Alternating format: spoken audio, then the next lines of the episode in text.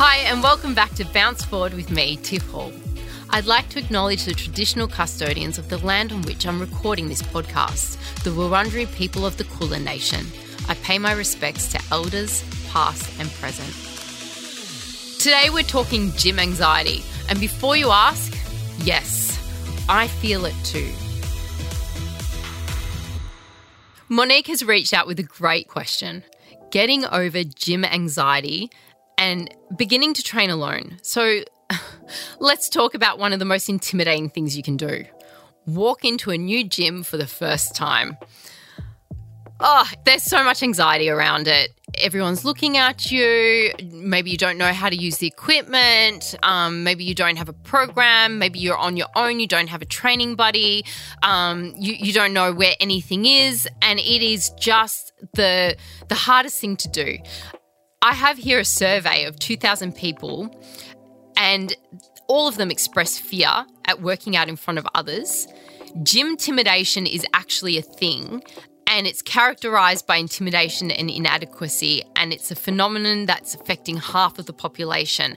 32% of those 2,000 people reported that they feel intimidated exercising in front of someone. I reckon it's higher than 32%. Workout anxiety is very common.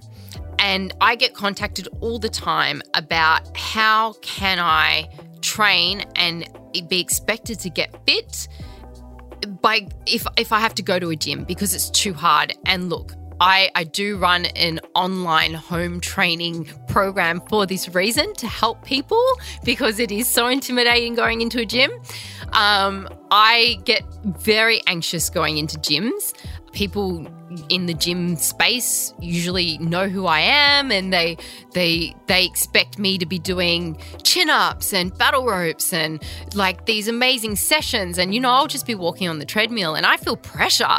I feel pressure to perform and it's like it's crazy and people come up and ask me questions and and I I just I always feel like everyone's watching me in a gym space. I feel the gym intimidation hardcore. So today I've got six things you can do to help make yourself feel a little bit more comfortable in a gym environment.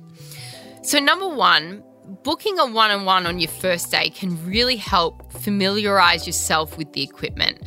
It can avoid the embarrassment of finding different, you know, connections to use on cable machines and you know what weight do I use on different machines and where am I up to in the gym and what are the different spaces just simply ask for a tour of the gym. Most gyms do this, they do like some kind of introduction or an orientation, and this helps you get to know the gym floor.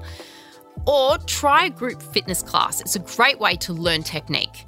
The instructors are fantastic, and you're doing it with other people, and it alleviates anxiety because you're in a group situation where you're all kind of struggling, and it's nice.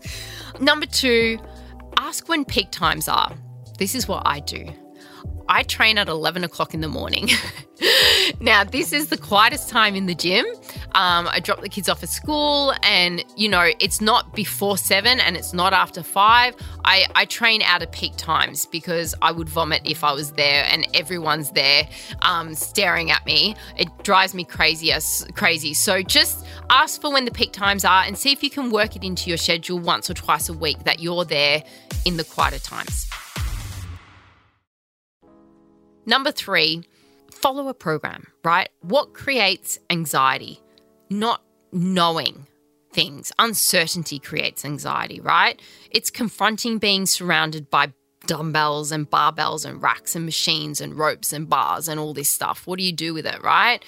So get a program. The gyms will offer you programs. You can download online programs off the internet. You can join an online program like mine, TXO, at mytxo.com. There are many programs you can follow in the gym. Take your phone in with you, do the program. It alleviates the stress.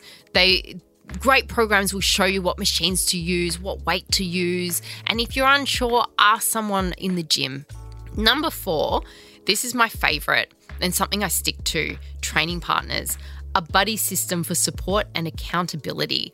Now, I have a lot of training buddies. They're also trainers, but we train together and it just it just helps so much to have a laugh, take the pressure off. Have someone there spot you if you want to go a little heavier.